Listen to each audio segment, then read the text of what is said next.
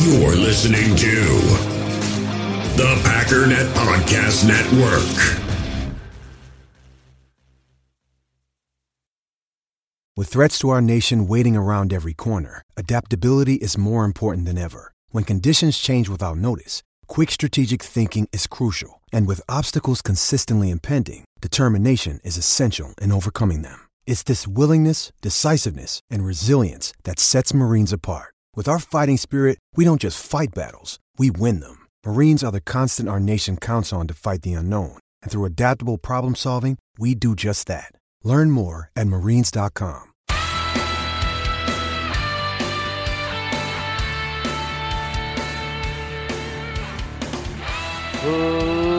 Ladies and gentlemen, welcome once again to the Packernet Podcast. I am your host and resident panelist, as always, Ryan Schlipp. Check us out online, packernet.com. Find me on Twitter, pack underscore that out. Y'all didn't expect to hear from me today, did you? Well, I, I got up nice and early. I got a, enough done via the YouTubes and whatnot that um, I kind of want to get get, uh, get a podcast going. Plus, you guys have been flooding me with a billion really, really good questions, and I'm getting uh, behind, and I uh, just want to talk about it a little bit. So, uh, first and foremost, I want to talk about this little trade that took place. It doesn't impact the Packers at all, but it's extremely interesting. And like most things, it's important to take mental notes of these things so that we can have more informed positions moving forward. The reason I say that is I've been saying a particular thing for a very long time, and a lot of people don't agree and I feel slightly vindicated. But it's not again, it's it's just about understanding certain things. So if you didn't know, essentially what had happened is the there was a three-way trade. And and a hundred thousand percent this was pre-planned. This was never going to take place until all three teams were in agreement. But essentially what had happened is the 49ers wanted to move up. They wanted to move way up. And so they reached an agreement. Obviously, the first two teams had no interest because they are locked into quarterbacks. Somebody on Facebook is trying to convince me that they're going to take uh, the Jets are going to take a wide receiver or something stupid. That's not going to happen. They're taking a quarterback because Darnold is hot garbage. So the best they can do is talk to a team that did not want a quarterback that's sitting at three and realizes, and this is the key point here, the number three overall pick is wildly valuable. Wildly valuable. And so they could sit and take somebody like Ja'Marr Chase, another kind of a wide receiver, but that would be stupid because you would be essentially turning down uh, the number 12 overall pick, a 2022 first, a 2023 first, and a 2021 third overall pick for Ja'Marr Chase. He ain't worth all that. So they said, sure, sounds good. However, that's a little too far back. I don't think we're into it. So the 49ers are like, all right, well, let's let's explore this a little bit. You want to move up. What if we did some kind of a three-way trade? So they found another team that was willing to move back, a, team that was in the range that the Dolphins would like to be that wouldn't mind being back at 12, and that's the Philadelphia Eagles. Now, the Eagles are and the Dolphins, I think, are in a similar position in that they're looking for similar players, but the Dolphins are in let's stack talent mode, and the Eagles are kind of in tear down, we need a lot of picks mode. Plus, the Dolphins already have a billion picks, so they gave up one of their 2022 picks because they have two 2022 picks and two 2023 picks. So they give up one of their 2022 picks to move up with the Eagles.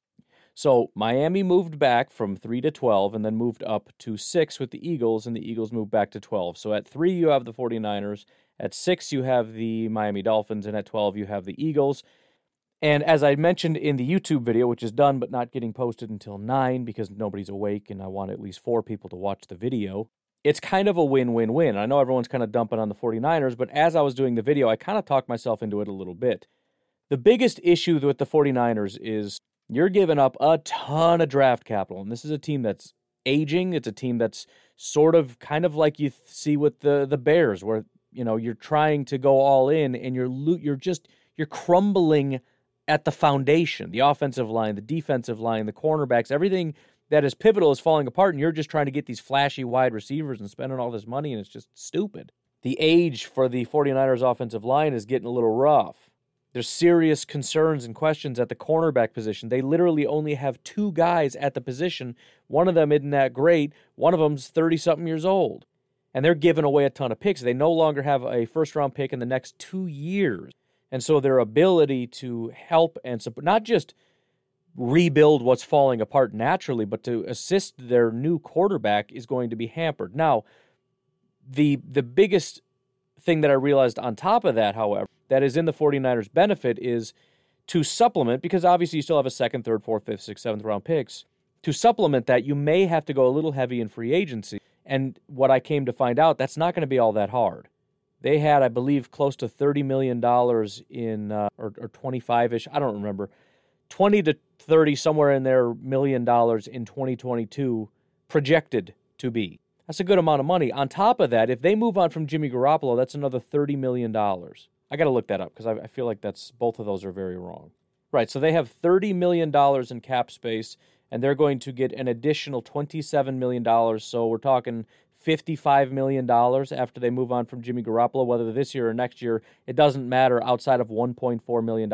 If they keep Jimmy this year, kind of as a just in case thing, or, you know, maybe you kind of ease Fields in, and yes, I'm just going to say it's Fields because I'm like 95% sure it's going to be Fields. If they do that next year, it's only going to cost them $1.4 million. If they do it this year, then the $1.4 million gets paid this year, which means next year they get the full $27 million off of, of the of his contract gone. So with $55 million sitting in the bank as far as cap space goes, and obviously that's not official, but um, you're in a pretty good spot. Now, obviously, they got to work with their current free agents and they got to figure out all that kind of stuff and who stays and who's who goes. But just looking at the list, I mean, they got to give a bunch of money to Mike McGlinchey for sure. But you know, early on in the contract, you don't pay a ton of money, so they'll be fine, especially at fifty-five million. You can pay them twenty million dollars, you still have thirty million dollars to spend in free agency. So the the point is, they're going to be able to supplement the loss of those picks. And and here's the other thing: they may be able to recoup picks if they trade Jimmy Garoppolo. I doubt they get a first-round pick for him but they can recoup some picks. So even if they get a second round pick, now you're talking two second round picks and a bunch of moves in free agency to be able to supplement the loss of two first round picks. I think they'll be all right. The the, the biggest concern I have is that we gave up a ton of uh, draft capital just to let the Jaguars and the Jets dictate who my quarterback is. Now obviously they're moving up with the belief that there are three or four quarterbacks that we really really like. I mean, four is kind of irrelevant, but they, they have a top three and they're looking at those top three and they went to the pro days and they did the homework and they did the interviews and they said, there are three guys that we believe can take us to the promised land. And so we're comfortable moving up to three, but just from a, a pride standpoint, that kind of sucks. You know, you got the Jaguars and Jets throwing you the scraps. That sucks a little bit. Again, it doesn't matter as, as long as you love the guy and you think that he can get it done regardless, but that's just not great. So that's from their standpoint. The Eagles, again, it makes sense because you're still going to get a good pick. You're still probably going to get like Jaylen Waddle or something to that effect. Possibly get uh, Micah Parsons. I mean, he'll be available whether or not they want to go that route or get a receiver or whatever, or, or whatever. Cornerbacks. There's going to be some great cornerbacks sitting in that spot. Jaycee Horn or Patrick Surtain or whoever. They know they can get some value at 12.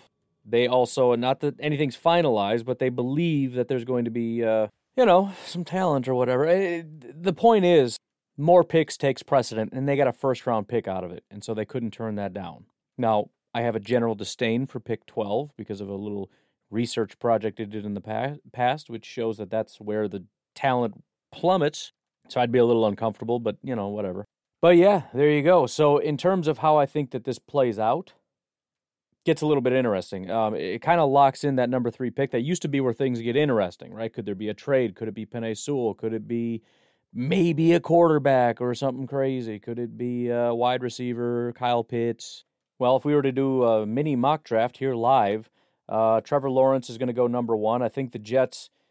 I mean, it's just I just think it's Zach Wilson. Zach Wilson again. He was, or not again. I think I said it on the the I don't know but I believe he was the best quarterback in, in football last year, better than Trevor Lawrence. And his pro day, he absolutely knocked it out of the park. And I just think the Jets are going to go for the home run hitter. The, the only real concern is the fact that he uh, is kind of a one year wonder. You know, he wasn't super great, and then out of nowhere, this guy just tore it up. But I mean, just he's he's got all the attributes, and he's you know going to his pro day, pulling off the Pat Mahomes throws, like, oh, check me out, I can do this stuff, and it's like, all right, you, and he and he nailed it. So it's like, all right, you you got it. Justin Fields is is good. And I and, and I think for for the 49ers it makes a lot of sense cuz you're kind of just looking for an intelligent, accurate distributor of the football. You don't need Pat Mahomes. You don't know I don't know if you even want Pat Mahomes. You know, that was the whole issue with Aaron Rodgers and and Matt LaFleur. Aaron Rodgers is being Aaron Rodgers, which is, you know, in that Pat Mahomes vein kind of thing. I don't want to say he's Pat Mahomes because obviously Aaron Rodgers was first. Mahomes is Rodgers, not the other way around. But he kind of had to rail, reel that in a little bit. Like, listen, I need less superhero nonsense, and I need you to just shut up and, and do what I tell you to do. And if you can't do that, then we're to have a problem. And Rodgers did. He just kind of, he still had some great throws, and that's cool. We can work that in. You know, if you need to do some crazy stuff, it's cool that you can do the crazy stuff, but I'm not here for the crazy stuff. It's kind of like when we talk about 4 2 speed at wide receiver. Like, that's cool, and I'm sure we can bust that out, and occasionally that's to really work for us. But in the meantime, I need you to just be a wide receiver and just do what you need to do. Run the route that I tell you to run, the way I tell you to run it, and, you know, just shut up and do what I say. Because Shanahan relies on scheme. LaFleur relies on scheme a lot of times. It's an intelligent, a very heady kind of a system where we, you know, set things up so that later we can kind of make you think we're doing something, we do something else, and we manipulate the defense so that they do what we want and they play into our tricks and our traps and everything. It's just it's crazy. But we need a quarterback to just be there to do the job. And and as far as accuracy and and safe quarterbacks and all that, Justin Fields checks a massive box there. He's good under pressure. He can stand in the pocket, you know, kind of Tom Brady esque. He's just going to pick you apart down the field. Also, hoping everybody in uh, the Virginia Beach area is doing all right. Why is everybody going crazy all of a sudden? What is going on? The weather's starting to get nice. Like, is that what it is? Like, everybody's thawing out and coming out of their house, and now, like, the crazy people are released from their shells? I feel like everyone should be getting happier, you know? Like, you know, the, the, the COVID thing's getting much better. Things are opening up. You know, every, you know, you got establishments and states and the draft and the NFL and sports things being like, yeah, I think we're good now. We're going to go back to packing stadiums and everything. It's like, dude, this is good. This is great stuff. Going back to normal. It's like, nope, I'm already crazy. It's it's too late for me. I don't know. I don't know what's going on in the world. Maybe we got to identify the crazies and tell them that things are getting worse and just keep them in their homes. Because it's real crazy out there, man. You better hide in your basement for like the next forever. Just a theory. Anyways, um, so yes, I, I believe that means the Justin Fields will go to the 49ers. There's still, uh, that popped up on my phone is the only reason I interrupted with that.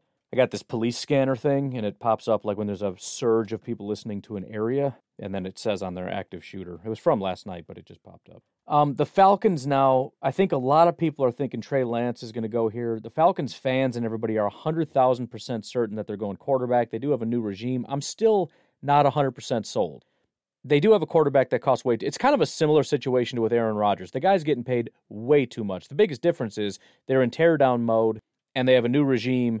And Matt Ryan ain't Aaron Rodgers. So take our situation and add those things in, and you can understand why a larger portion of the fan base is thinking, yeah, we need to kind of draft a quarterback here. And they didn't even draft anyone, and they're sitting at four.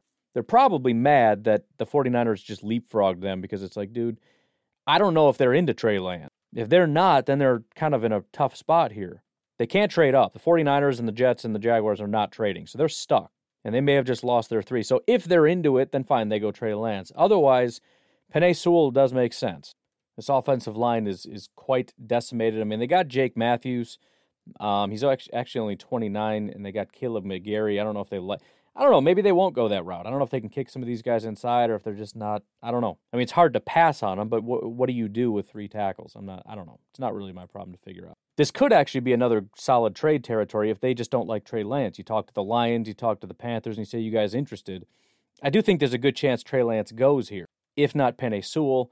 Um, so let's say the Panthers come up and they take uh, Trey Lance. Bengals obviously take uh, Penei Sewell. So the Dolphins are sitting in a fantastic spot, getting the best player that they possibly can. I'm actually going to say that that's Kyle Pitts. I just think that he's going to be the top of all the weapons. Lions then get the top pick of the wide receivers, so they take Ja'Marr Chase uh, to backfill the guy that they just lost. Falcons back on the clock. I mean, who cares? I don't really know. Probably not wide receiver unless you're looking to replace Julio. Give them Surtain. Broncos take uh, Farley. Dallas really wants a corner, but there's, you know, I mean, unless we want to reach on Jaycee Horn, eh, I'll give him Parsons. I don't know. Giants obviously going to take DeVonta Smith in this spot. So with the Eagles now, I'm not going to do a full first round. I just want to go to the Eagles. You're still looking at Rashawn Slater if you want an offensive lineman, Jaylen Waddle, Christian Darrisaw is another tackle, Kwity Paye uh, would be a solid pickup. Uh, Jaycee Horn, I think, is a really solid player for the Eagles who desperately need some cornerback help. So they're going to be fine. And again, this doesn't really impact the Packers at all. I don't think that this is going to, I can't think of a scenario necessarily in which this changes anything because everybody that was going to be gone is going to end up being gone anyways. It kind of renormalizes by the time you get to about pick 20, everything's back to the way that it was. So it's interesting. Um, but I, I think I'm, I'm, fairly confident that's what it's going to be. Trevor Lawrence, Zach Wilson, and Justin Fields go one, two, three, possibly number four, depending on what the Falcons think at number four. Could go quarterback. Um, otherwise, I do think there's a good. It's, it's either going to be quarterback, offensive tackle, or I believe a trade. It doesn't have to be. I mean, they could go Kyle Pitts or whatever. But number again, looking at the value proposition, um, they were able to pick up just by moving back using this simulator they moved back from four to eight, and they got like a second round pick out of it. I think that I had to give back something, but whatever. So, anyways, that's that news. We are going to uh, take a quick little breaky break, come back and answer a couple more questions that you guys have been uh, throwing at me. Do want to say thank you to Taylor for jumping in on the Patreon. I guess I forgot to mention his name. That or he just missed the episode where I did. I don't know. We'll see. And uh, Eric Spiegel for jumping in on Patreon and I believe Venmo, if I'm not mistaken. Not sure if I've ever had a double donor like that. Like, pick one. He's like, meh, no. Eric does whatever he wants. So, again, any and all support that you can provide would be greatly appreciated. We got patreon.com forward slash pack underscore daddy, where you can support the podcast for as little as a buck a month. One dollar. That's it. That's it. You can also jump over to iTunes, leave me a five star iTunes review there in hopes that someday iTunes will recognize that people actually like this show and will put me above the uh, the Nuns Who Do Yoga podcast when you search for Packers or whatever. Uh, but thank you to Uper Robert for the five star iTunes review, as well as uh, Winnell88. May have already touched on those, but thanks anyways. We are up to 415 uh, ratings, so that's pretty cool. I think 500 before the draft is silly. I'm not even going to try to shoot for that. 500 before the season. How does that sound? 500 before the start of the season would be a cool little goal. Anyways, let's take a break and we'll get to some questions. In the hobby, it's not easy being a fan of ripping packs or repacks. We get all hyped up thinking we're going to get some high value Jordan Love card, but with zero transparency on available cards and hit rates, it's all just a shot in the dark. Until now, introducing slab packs from arenaclub.com, the only repack that provides real value, a complete view on all possible cards, and clear hit rates for each one. Now, when I buy slab packs on Arena Club, it finally feels like I know what I'm getting. And honestly, the best thing for me and my son is the fact that we're kind of novices into this. When I walk into a card shop with my son and a card says it costs $40, kind of just taking his word for it that that's a good value. So I appreciate the transparency on grading, as well as just getting excited about seeing what you could potentially get. Right now, you can get 10% off your first purchase by going to arenaclub.com slash packdaddy. Wow, that's crazy offer. 10% off a $400 slab pack. That's 40 bucks right there. Anyways, that's arenaclub.com slash packdaddy for 10% off your first purchase. We all have smartphones, and we all know they're pretty amazing, but they also can be amazingly distracting, especially when we're around other people. So, US Cellular wants us to reset our relationship with our phones by putting down our phones for five. That's right, a company that sells phones wants us to put down our phones. And to see what we find, learn more at uscellular.com forward slash built for us. Hey, it's Kaley Cuoco for Priceline. Ready to go to your happy place for a happy price? Well, why didn't you say so? Just download the Priceline app right now and save up to 60% on hotels. So, whether it's Cousin Kevin's Kazoo concert in Kansas City, go Kevin, or Becky's Bachelorette Bash in Bermuda, you never have to miss a trip ever again. So, download the Priceline app today. Your savings are waiting. Go to your happy place for a happy price. Go to your happy price, Priceline. So just so you know, if I don't answer your question, it's not because I hate you or whatever. It's just I haven't gotten to it yet. I have one, two, three, four, five, six, seven, eight, nine, nine questions sitting here. Um, a handful of them I have labeled as I still need to look into it and answer some more questions or, or you know, think it through a little bit more. So I'll get there when I get there, but I haven't gotten there. Occasionally, there's a question that kind of it waits so long that it's kind of out of style, and then I end up just deleting it. That happens sometimes. I apologize, but it is what it is. Uh, let's start at the top of the list here. Uh, JJ sent a question. What are your thoughts on the conclusion put forth by Andy Herman? And that is based on a tweet. And the tweet says The more I think about the offseason, the more I think Green Bay got caught in no man's land. They can't blow up the team because they're coming off back to back NFC championship games and have a ton of talent. but can't go all in and add talent because of cap restraints. Run it back was the middle ground. I mean, I think that's it's kind of fair, but it's sort of over explaining things. I think we can really honestly boil this down to uh, the Packers would have added somebody if they had more money, but they didn't have money. I mean, legitimately, the rest of this is kind of unnecessary, but it's it's true, and I agree with it. For example, the option that they could have blown up the team isn't an option. As he pointed out, there, it's not an option because they went to back-to-back NFC Championship games and have a ton of talent. Right. So it's kind of like you know with the house buying situation. If if you don't really have a lot of money, it's like saying, well, you know, we got three options. You can buy a new house, but we don't really have enough money. You can keep renting, or you can burn your house on fire.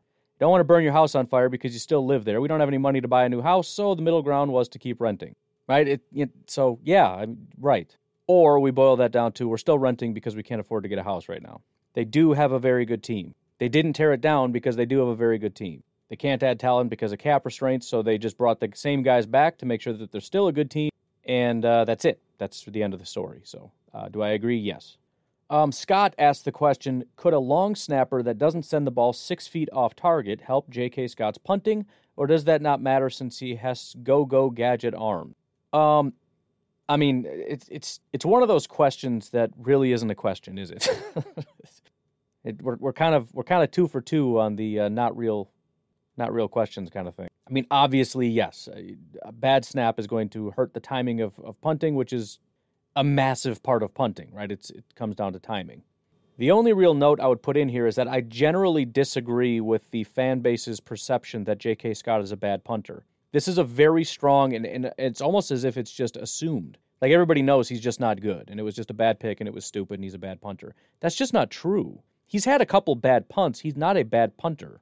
And I know you didn't directly say that, but I feel like you indirectly say that said that by saying could it help his punting? And that's kind of what I mean by it. It's just it's sort of assumed among most Packer fans that he's just he's not good. He's a bad punter. Um, again, there are a couple times where the punts don't go quite as far as you'd like, but the the returns on the punting is has nothing to do with J.K. Scott. That has to do with the fact that we don't have really good gunners. And I do think if we had better gunners, um, people would be a little higher on J.K. Scott, which is stupid. But I think that's how people's brains work. If if he kicks the ball and somebody's there and just smokes him right away, or if they have to call a fair catch and there's no return, then yeah, everybody's going to be a little bit more excited about J.K. Scott. Also, some people, and this is going to completely set me off, some people are mad that J.K. Scott isn't tackling people well enough. Give me a break. J.K. Scott isn't the tackling guy, he's the punting guy. Again, he's getting flack because the, everybody else on the team sucks our special teams coach is bad and he, the way he designs what he does is terrible. And then the guys we have on the field are not doing their job. They're not in the right space. They're not getting off blocks. They're not getting down the field fast enough and they're not making tackles. And so it ends up getting to J.K. Scott, which it never should get to J.K. Scott ever. There never should be a guy that gets to J.K. Scott. So and and I'm I'm I'm not beating up on you, Scott. I'm kind of beyond you and talking to other people now. But that that whole thing kind of annoys me but um, yeah, his longest punt last year was 62 yards. He averages 4.57 hang time, with his uh, best hang time being 5.15, 5 seconds, 5.15 seconds. Um, he had 17 punts that landed inside the 20. Almost every single game had at least one, and there were a couple of games where we just didn't punt, so that's quite impressive. Um, only 37% of his punts were returned, and there were only, get this, only three times did he punt, and it was a touchback which is not what you want. You don't want a touchback. So 17 times he he got it to land inside the 20. Only three times it got into the end zone. His grades over three years, if you just look at his punting grades, have gone from a 64 to a 72 to a 78.6. So he's gotten better every single year, and that's under the tutelage of a um, generally seen as a terrible special teams coach.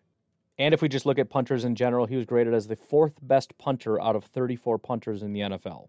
Jack Fox of Detroit, Bradley Pinion of Tampa Bay, and Michael Dickson of Seattle, um, two of which at least are known to be just absolute freaks, were the only three that graded out higher than J.K. Scott, and to a small degree. Again, J.K. Scott graded out at, uh, let's see, this is just the regular season, it looks like. So in the regular season, he had a 77.9, which is even a little bit higher. The highest graded punter graded out at 82.8. So about four grade points, whatever. So it, it, it's another thing too, where it's like you got to be careful what you wish for. He had the highest hang time of any punter in the NFL. He was tied with uh, Joseph Charlton at 457. If you look at just like the median range, if I just come in here to like 16, it's 437. So 0.2 seconds over about the median. So I mean, he's he's a good punter. He just is, and yeah, and I do think he'll probably get better if we can find a better long snapper. I don't think we just brought him in. Maybe I don't know, but there have been some snapping issues, not putting that in the right spot. And yeah, I think uh, getting a better special teams coach. Hopefully, that's what we got. Somebody that can teach him a couple things uh, as well as just getting a better supporting staff, getting better people on the field during special teams that can actually tackle when he makes a good punt rather than it's a great punt and uh, nobody's there, so he returns it another 20 yards. I like the question, but you got to be careful when you come at my man J.K. Scott. and, and, again, look, if, if he's bad, he's bad, right? And that's unacceptable, and you got to be better. But again, there's just this weird general feeling like he's he's just trash, and what do we do to make him better? Like he's he's not though. He's a good punter. I don't know what I don't understand the question. Um, question from Roger Davis. Has anything been said about NFL Sunday ticket in the new TV contract? My wife despises that fee. Every year we have the same conversation slash battle. Um, when we first moved to Madison, uh, I got a massive raise to come here, and I thought I was rich, which is the uh, kind of a theme with me as a young adult. You know, you, get that first job for like 20 bucks an hour, like a, you know, big boy job. And it's like, dude, I'm so rich. And then you like move out and, um, get married and, and have a child. Then you have another child, and it's like, wait a minute, hold, hold on, hold on. I'm pretty sure I was rich. When I was living at home making 20 bucks an hour, I had a lot of money. What what happened here? So then I get a pay raise and we move to Madison where it's more expensive and add more children. And, uh, you know, again, you think you're rich and you get a gym membership and you get the massive TV cable package and all. You just get a bunch of stuff and then it's like, whoop, nope, never mind. Turns out uh, we're, we're still broke. So we need to delete all of these things. So we had one year of spending way too much money, and then I had to get rid of every membership that I signed up for in that first year, including Sunday Ticket, which is pretty nice, but it was almost overwhelming. Like I'm trying to watch all these things at the exact same time. I think Red Zone is actually a pretty decent alternative. Just throwing that out there. I did get Red Zone this past year. Um, it seems like it wouldn't be all that great, but it's kind of nice. There's no commercials, which my wife hates the commercials when my kids are trying to watch it. And there's like horror movies popping up and all other kind of nonsense that little four or five year old kids don't need to be watching. But there's no, there's no, uh, there's none of that. There's no commercials. It's just nonstop football, twenty four seven, and they just switch to relevant things and they give you highlights, and it's kind of nice. So it's it's a lot cheaper. Consider that. As far as your specific question, um, we don't know any details. In fact, we don't even know who's going to buy it. There's just discussions by a handful of different companies that would like to acquire that particular package. Um, specifically, ESPN, Amazon, and NBC Sports are three that have been um, rumored to be in talks for taking that over. Now, the, the automatic bad news is that they're talking about 2023, possibly moving that up to 2022, but this year you're going to have to have that battle. And again, I would consider a compromise of red zone. It is a pretty solid compromise. However, in looking at this, I have some speculation, and that is that I do think there's a good chance the price will come down. Obviously, when you think about it, it's going to be a massive acquisition.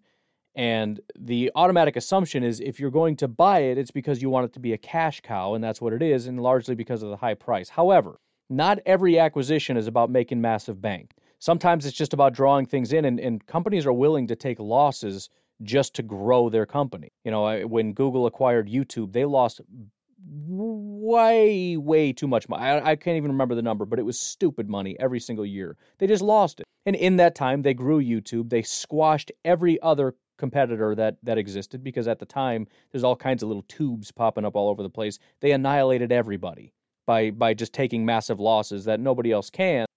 And then eventually started making money with YouTube. Um, and when you have powerhouses like Amazon, ESPN, and NBC, they have that ability. Unlike you have uh, DirecTV, for example, which is sort of a dying industry, the, the cable industry. I, have got a handful of people that I know that have cable. I don't think I know too many people under 60 that still have it. Some do. I think maybe somebody at work might have it or something, but it's just not common anymore to have cable, to have satellite, to have whatever. It's just not an economical thing. It's way too expensive and they give you a ton of stuff that you don't want and that's all negotiated. And that's kind of the point. They they say if you want this, you have to buy this package because it can't, these channels can't survive on their own, and the the places like Directv don't want to die. If if it's just based on you paying for individual channels you want, then you know, out of the 50,000 channels that they have, there's only going to be about 19 left that can sustain themselves. So they have to sell these packages so that they can say that we have 5,000 channels that they can give you and it has some kind of value. And so that's why when you buy NFL Sunday ticket, you're buying this package that comes with a bunch of other channels. It comes with satellite installation and guys in trucks and all this massive overhead. And I think when you get an acquisition by one of these other channels, you're not going to have that. We're not selling you a package. We're not selling you a satellite. We're not selling you installation or any of that stuff it's a it's a it could be a package i suppose but it's going to be a much smaller package and i do think it's going to come with a, a price discount i would assume one of the ones that sticks out in particular because it's not going to be just espn amazon and nbc sports what it would be is either peacock which is nbc sports which i didn't realize that peacock is sort of like hulu which again interesting there's a ton of these little things that are popping up all over the place you've got uh, peacock um, i've got Vudu, which i got just because they were selling uh, The Office, the the entire season for dirt cheap, and that's right when The Office was taken off Netflix. So it's like I need to buy that. So I have Vudu for that. Um, I got Tubi because I think Tubi had the new Reno 911 relaunch, which was kind of trash. I mean, there was like one scene that was hilarious, and I saw that. I'm like, dude, there's a new Reno, and I watched it. It's kind of trash, but that's why I got Tubi. So they're all they're all popping up. They're all trying to jockey for. So this would be NBC who launched Peacock as their little micro streaming platform this would be their push. And again, I think it would behoove them, not to say free, but to bring it on for cheap. Because if you're going to bring that on and charge $400, you're not going to bring a lot of people over to Peacock, and people are going to still be staying on Hulu and Tubi and all these other things. Not that they're going to knock off Hulu, but you know what I'm saying. They're trying to break into that market. And I think the best thing they can do is offer it at a discount. If you can even drop that to $99, I think that still brings a lot of people over to your your your system, whatever. Um, ESPN has ESPN Plus. That is a package, but that may be a thing where, and I don't know if they would just wrap it up into ESPN Plus or if they would have like an EM, ESPN Plus premium, or maybe they just up ESPN Plus, whatever. I don't know what that costs. Yeah, it says it's five ninety nine a month or sixty bucks a year. There's I I would be surprised if they just roll that up in there. But think about how much money they would bring in. I mean, there's there's people like me who are kind of on the fence anyways. For six dollars a month to get, the, I mean, so again, I, I'm I'm guessing they would have a ESPN plus plus or something. But even so, what is it going to be? Sixty bucks a month? That's still a, a, a well, it wouldn't be per month. That's kind of expensive. Whatever. It could be. How long is a football season? Six months. So forty nine ninety nine. It's three hundred dollars for the football season. But even so, if they if they just rolled it up into ESPN Plus, and let's say they didn't add anything else, sixty bucks and you get it, and ESPN gets a massive infusion of people coming over. So again, it just comes down to what the um, the plan is. I mean, it has to be cost effective. You're not going to pay a billion dollars for something that's going to net you a hundred million. I mean, maybe if it's a hundred million a year, you could look at it from that standpoint. That would be fine if they can justify that. But it, it just pl- it depends what the plan is. But I would assume that there is going to be a cost reduction. But again, the plan is for 2023, um, possibly 2022. And actually, this is why I really want these companies to get involved because the more, that's why I don't like the TV contracts in general. I don't like the long term contracts because these you get these uh, dinosaurs in the television industry that pay the money to be able to put these on really expensive cable packages, you know, like the Monday night football, the Thursday, whatever it is, Thursday night football. And I have to pay a ridiculous amount of money for this nonsense. And I just wish, you know, you, you look at like Twitter dabbled in it for a while. They they had like one where they streamed on Twitter. It was free. But think how much money they're to make because you can still put commercials on it. And think about how many people are on Twitter and suddenly you get on Twitter and you just stream it there and people can watch it and you're selling advertisements in these games, you're going to have a stupid amount of people watching these games. Might be a little bit annoying for the older generation, but but as the the the you know, as we move forward where more and more people are, you know, tech savvy, I mean, again, very few people are the people that are still stuck with cable and everybody else has got these little micro streaming platforms you know Hulu uh, Live Sport, Hulu Live, or ESPN Plus, or whatever. And so it's going to be more beneficial to have like Amazon streaming it on their platform or whatever. And again, they they they put it on their premium platform, which costs you like sixty bucks.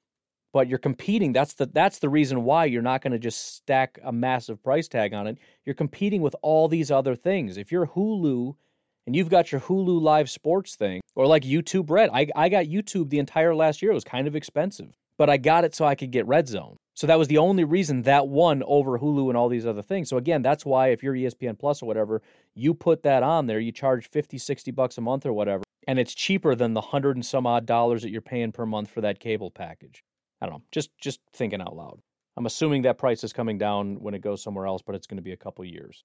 What else we got here? I'm gonna I'll probably stop here because I want to make sure I still have some questions in case I want to do a podcast tomorrow. Um, I'm gonna solicit some more questions, so get back in the Facebook group if you have more questions and throw them in there. Uh, I want to keep restocking this list, but we'll end with this one. Ryan Raspberry says, "Should we have moved on from Kevin King? What was our other options if we did? Can we get Kyle Fuller? How is our defense improving? Is it only a coaching change that will take us over the top?"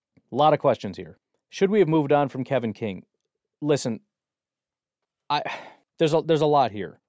It seems to me, and, and this is very confusing, and I'm kind of new to this voided years kind of a thing. It seems to me like this is basically a, a one year deal for like 1.3 million dollars or something stupid. And I, again, I don't exactly know how this works, but right now we're paying him 1.9 million dollars, and there is a uh, fully guaranteed amount of 3.75 million. So we still have $1.8 million that has to go on the cap somewhere at some time. And I don't know exactly how this all works out. And it sounds like there's there's a real risk of, of I, I don't know. I don't it's just but let's just start with the one year, $1.9 million. It's fine. I think the biggest problem I have with the assumption is the fan base generally says at $4 million it's a steal. I don't know that that's true. Here's my issue. I had asked the question in the Facebook group where do you think Kevin King ranks among other corner uh, uh, uh, amongst number two corners, not corners in the NFL, number twos. Because somebody had asked me that question. We know that he doesn't rank out very well among all corners, but how does he rank against specifically number two corners? And so I asked, between one and thirty-two, where do you think he ranked in 2020, and where do you think his career average grade ranks? So looking at the results here, um, here's how I phrased it. I said before I start looking it up because I, I didn't want I didn't want anyone to think that I already knew and that I was kind of like baiting you into something. How do you think Kevin King ranks among number two corners in the NFL? The tied for the number one answers were 14th and 20th. Third was 30th. Uh, sixth said ninth, and on and on from there. Nobody actually got the right answer. It seems like there's obviously some uh, some groupthink here because there's only like a handful of numbers picked. But I think, you know, in the general area is, is kind of what people were going for. But of all the people that voted, only 10 got it at or worse. In other words, most people overestimated it. Nine said 14, nine said 20, six said ninth, two said he was number one, two said that he was 12th, and one said he was eighth. He's 27th among number two corners in the NFL. 27th. Again, I asked the question before I start looking it up how do you think Kevin King ranks among number two corners in the NFL in career NFL grade? Because that was also brought up. Okay, he had a bad year, but but last year he was really good, so that's kind of unfair. Okay, over the course of his entire career, if you average those out, and I spent the time, I went through every single number two NFL quarterback or cornerback, and I averaged out their PFF grade. Where do you think over the course of a career he ranked? And this one, I got a lot more responses. One person actually got it exactly right. But the uh, the tied for 21 people said he was probably 12th. 21 people said 26th. Eight people said 20, uh, 21st. Four people said 18th. Those are the top four votes, and all of them were ranked too high. Three people said 32nd. That's a little too low. And then 10th, 13th, 14th, 24th, 25th, 28th, 5th, 9th, 11th, 16th, 27th, 29th, and 30th. The answer, once again, is 27th. So again, he's 27th. We had three people say 32nd. We had two people say 28th. One said 27, 29, and 30. Everybody else was too high on Kevin King. So even among a fan base that knows he's not great, you still don't fully understand how bad he is. There's still a general feeling that he's not that bad that it's just it's a, it's an overreaction. He's not that bad of a football player. He's kind of good. It's just sometimes you know he get he he tweaks his uh, shoulder and he's he's just falls off a little bit, but he's pretty good. He's pretty good when he's healthy. Or or you know he's not great, but no, listen to me. He's bad. He's a bad football player. And I had some people say, well, it's not about grades, it's about stats. That doesn't work that way because the stats don't tell you anything. What what is it you're going to get from a statistic? I mean, uh, what total receptions? I just it's these these don't make sense. Well, look at how many touchdowns they gave up. It's a stupid stat because the most touchdowns given up by any corner was nine. Nine. So if you go through all the the top uh, the number two corners, all 32 number two corners, it's somewhere between zero and nine. Are you, going to rank based on that? the most interceptions was 10, and that was by a number one. I think J.C. Jackson might be a number two. I don't really remember, but he had nine. Every the next highest was four. So if you don't count the first two guys, we're somewhere between zero and four. So it's just there's there's no real quantifiable statistic that tells me anything. And again, we're talking about almost a thousand snaps, and I'm going to make a determination based on four plays or even touchdowns. Six, you know, if, if you give up five touchdowns, I'm I'm I'm going to make a fully a, a full determination of what you've done out of a thousand plays based on five. That's not. That's why grades matter more to me because out of a thousand snaps, they grade one thousand of them. So look, I you know, I'm not saying that. All I want to do is put things in their pro- proper perspective. If you can understand what I just told you and you're still fine with this, great. But as long as we fully understand what it is we're talking about, it's not a decent number two option.